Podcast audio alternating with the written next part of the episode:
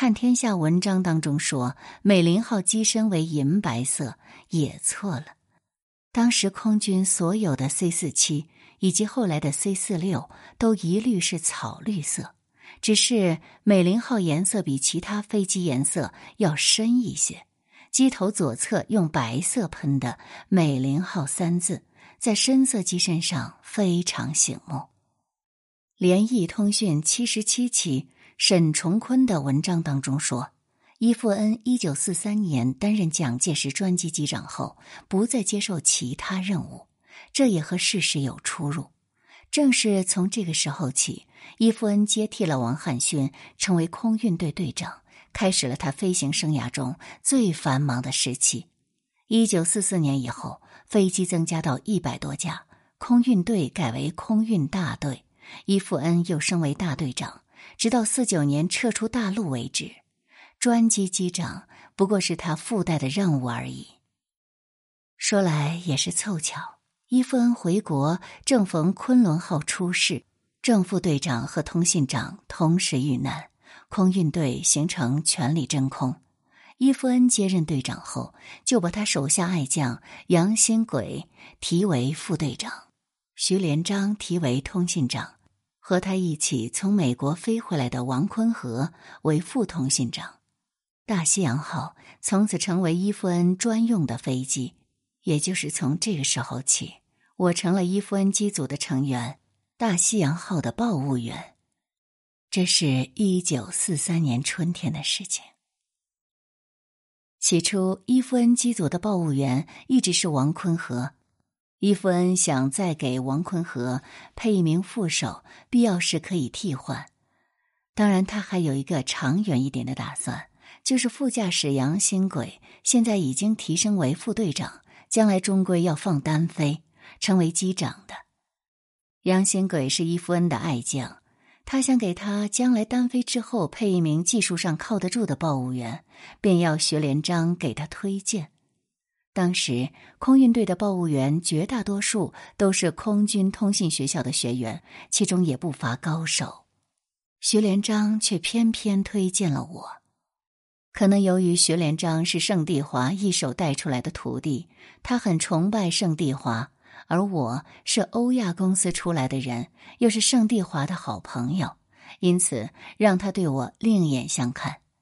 经过王坤和亲自测验，认为满意。伊夫恩便将我正式编入他的机组，机组成员包括机长伊夫恩、副驾驶杨新轨、机械师孙基宗、机械师梅金奎、报务员王坤和与我。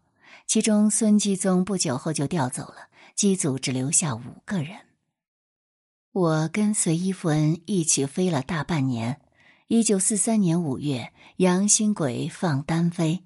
伊夫恩便将我配给杨新轨机组，我随杨新轨飞了一年多，直到杨新轨在一次夜航中遇难牺牲，我才又回到伊夫恩机组。杨新轨遇难，这是一次极其偶然的意外，后面再详谈。伊夫恩就任队长后，第一件大事就是搬家。空运队基地由新津迁到成都南门外太平寺机场。原来将基地从凤凰山迁到新津，是因为凤凰山机场太小。新津机场虽然大，但它主要是供美国空军 B 二九大队使用。那时 B 二九的飞行任务非常繁忙，当时轰炸东京以及后来在广岛投原子弹，就是这个大队。鉴于空运队的业务日渐发展，训练任务越来越繁重，和 B 二九共用一个机场诸多不便。从长远计，也需要有个空运队自己专用的机场。成都太平寺机场比凤凰山大，停机位也足够，而且还有现成的营房。经征得上面同意，于一九四二年底迁到太平寺。一直到一九四五年日本投降，才离开太平寺，迁到南京明故宫机场。离开新京之前，伊夫恩带领全体人员参观了 B 二九。由于同在一个机场，我们和这些美国飞行员混得很熟，那天带我们参观的是一位青年机长，他很热情的为我们讲解。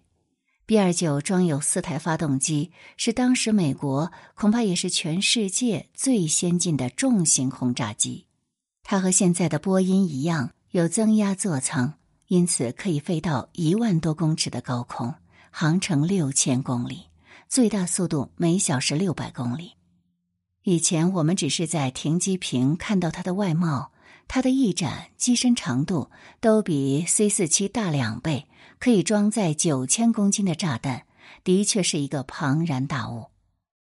那时一般飞机都是后三点，就是前面两轮，后面一个尾轮，而它是前三点，即副下两轮，前面一个鼻轮，起飞降落都比后三点要稳定。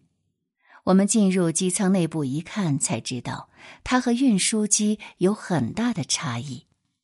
它的驾驶舱很宽大。机身前方配有十二台五零型重机枪，一台机关炮可以做上下四方扫射。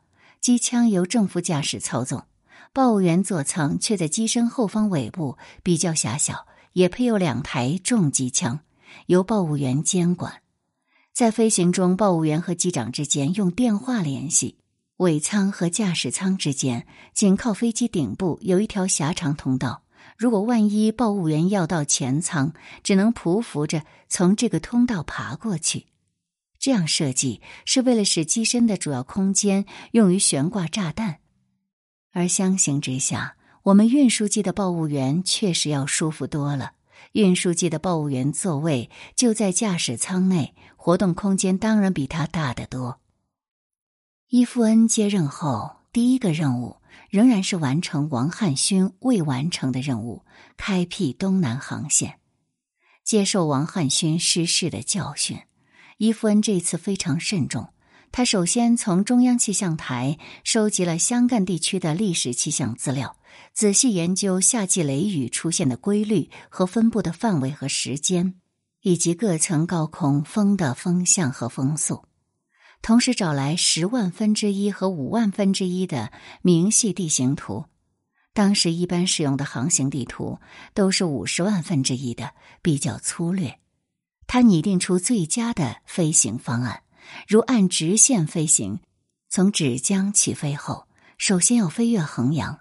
他决定先向正东方向飞，从衡阳以北穿过粤汉铁路，然后折向东南，直插赣州。途中要飞越罗霄山脉，最高峰南峰面和八面山都在两千公尺以上，飞行高度至少要保持两千七百公尺，才能保证安全。一切准备就绪。根据天气预报，一九四三年五月十号这天，湘赣沿线天气晴好。我们这个机组一行六人，先从成都飞到芷江，等到天黑。到了晚上八点，月明星稀，风平浪静。我们离开芷江东飞，一路上夜空无云，气流平稳。伊夫恩安详地握着操纵杆，下方是稀疏的村庄，闪烁的零星灯火。一个小时，两个小时过去了，利用附近几个导航点，不断测定方位。确定已经安全的穿过了铁路线，沿途天空晴朗，上面是一轮明月，像一盏水晶灯挂在天空。下面是郁郁苍苍的罗霄山脉，似乎连山坡上的树丛也清晰可见。飞机开始向东南方向下滑，降低高度，最后远远看见了赣州机场两行跑道灯和赣江水面的粼粼波光。大家终于松了一口气，试航成功了。东南航线的开辟解决了东南前线物资和军需补给的大问题。首战告捷，伊夫恩理所当然的受到了蒋介石的嘉奖。在伊夫恩的带领下，空运队大部分飞行组都参加了这条航线的飞行。从一九四三年到一九四五年三年，总共飞行了三百多架次，平均每月十次，成为空运队一条热线，直到赣州沦陷为止。一九四五年初，日军为了进一步打通粤汉南线，并摧毁赣州机场，发动了一场对赣州的围攻。于元月份攻占郴州、宜章，北路攻陷莲花、永新、遂川，南路攻陷南雄、始兴、大禹。两路夹击，赣州终于在二月中旬被日军占领。赣州失陷后。我们为了继续维持东南航线，把航线的终点转移到了长汀。这次，伊夫恩指派何培茂执行芷江到长汀的试航任务，并派我临时担任他的报务员参加试航。这次试航顺利。何培茂是一位年轻的优秀飞行员，四川广安人。他后来留在了大陆，改名何其臣。在民航天津航校，也就是后来改名为民航学院，任飞行教练，算是民航的元老。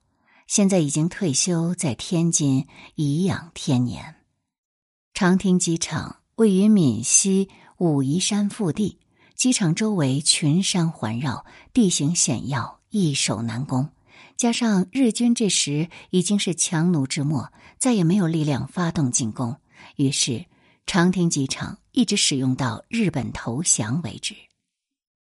伊夫恩机组除了我们五人之外，还有一个编外成员。我们机组平常都穿的是美式的空军服装，系的米黄色领带，他却穿的是高级呢料的陆军制服，系着笔挺的武装皮带，戴着崭新的白手套，显得少年英俊，风度翩翩。他每一次来，就坐在副驾驶的座位上，专心致志的握着驾驶盘，目不斜视。这个人就是蒋纬国。陆坑在文章当中说，伊富恩和蒋经国是二十三年的莫逆之交，这是到台湾之后的事。在四十年代，和伊夫恩交往最密切的却是蒋纬国。伊夫恩从美国回来后，他就一直跟着伊夫恩学飞行。当然不是每次都来，但每月总要来两三次。他每一次来，杨新鬼就把副驾驶座位让给他，直到着陆为止。这段时间，蒋纬国无形中成为我们机组的一员。他的性格活泼开朗，谈笑风生，很快就和我们打成一片。他也和伊夫恩一样，叫我们的外号。他对人很客气，有时他要我临时给他向地面发短信，总要先说“请你”或“麻烦你”，再就是“谢谢”。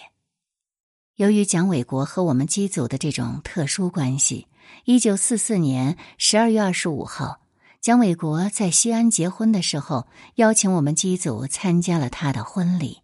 婚礼在第八战区长官部礼堂举行。胡宗南和戴笠任主婚人，大胡子于右任也来了。新娘石静怡是武汉大资本家石凤祥的女儿，很漂亮。武汉沦陷后，他们全家流亡到西安，胡宗南就把她介绍给蒋纬国。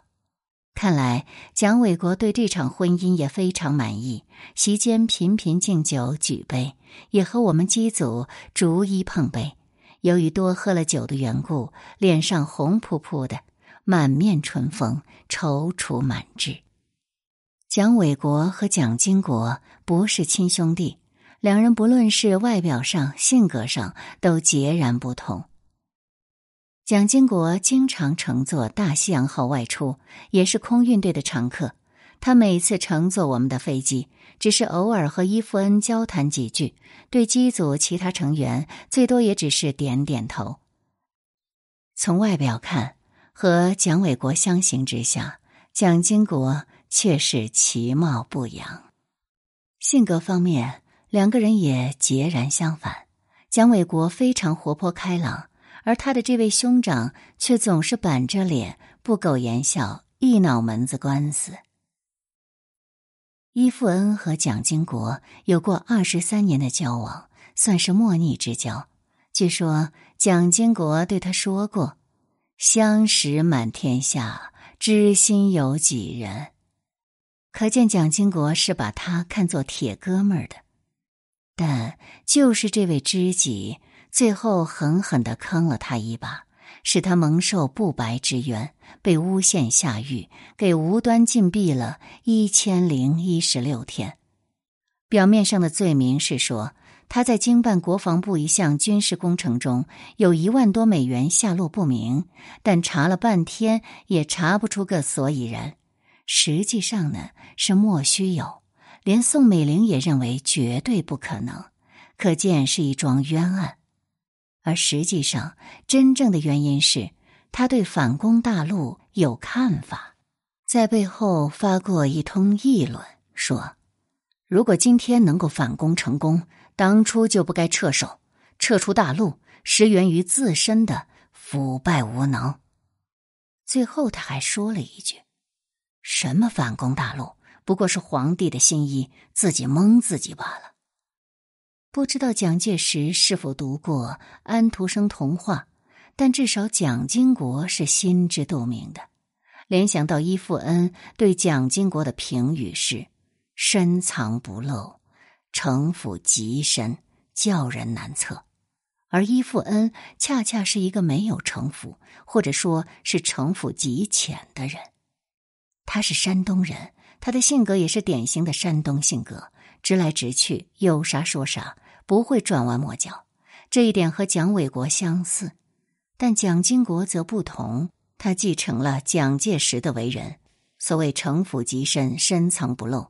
说的不好听一点，就是阴，就是狡诈，会暗中算计人。二十三年坦诚相待交往的结果，是让伊夫恩吃了一个大大的哑巴亏，让他从此告别了空军，告别了他最热爱的飞行事业。这对于一个把飞行视为第二生命的人来说，是一件非常痛苦的事。蒋经国和蒋纬国是兄弟关系，蒋纬国跟着伊夫恩学驾驶，经常和伊夫恩在一起。伊夫恩也时常接送蒋经国来往各处，但是这两兄弟之间却很少来往。他们两人从未在同一场合出现过，甚至蒋纬国在西安举行结婚典礼，他这位兄长也没有参加。有一次，蒋经国曾经交给伊夫恩一个奇怪的任务，要他去破坏他女儿蒋孝章的恋爱，因为他看那小伙子不顺眼。伊夫恩说：“我当了一辈子军人，奉命破坏敌人的军事设施不足为奇，为此受托去破坏别人的感情，这倒是件新鲜事，而且难度很高。这个任务最后没有完成。伊夫恩出狱之后，蒋孝文来探望他，表示了道歉，说：‘我们蒋家对不起你。’伊夫恩的回答是。”你父亲有他的难处。这种海纳百川的容人之量和蒋经国的狭隘自私形成鲜明的对照。一九四三年夏天，我转入杨新轨机组，伊夫恩的副驾驶杨新轨，空运队的副队长，他是安徽安庆人，身材高大，体重一百多公斤，是空运队的头号大胖子。据说他原来是驱逐机飞行员，就因为太胖，驱逐机座舱太小容不下，才改飞运输机的。杨新贵是伊富恩手把手带出来的得意门生，有一副圆圆的娃娃脸，伊富恩亲热的叫他“胖娃娃”。杨新贵为人随和，典型的胖人的性格，我和他相处很融洽，配合也很默契。报务员在飞行中，除了按时间向地面报告飞行方位和收集气象资料外，就是配合驾驶员调节导航台讯号。在正常情况下，还是比较空闲的。杨新鬼就利用我的空闲时间，让我坐上副驾驶座学习飞行技术。经过他的耐心指点，半年多的时间中，我基本上能够熟练的运用驾驶杆和脚蹬来操纵航向和高度，能够熟练的观察各种仪表指示，能够熟练的使用自动驾驶仪了。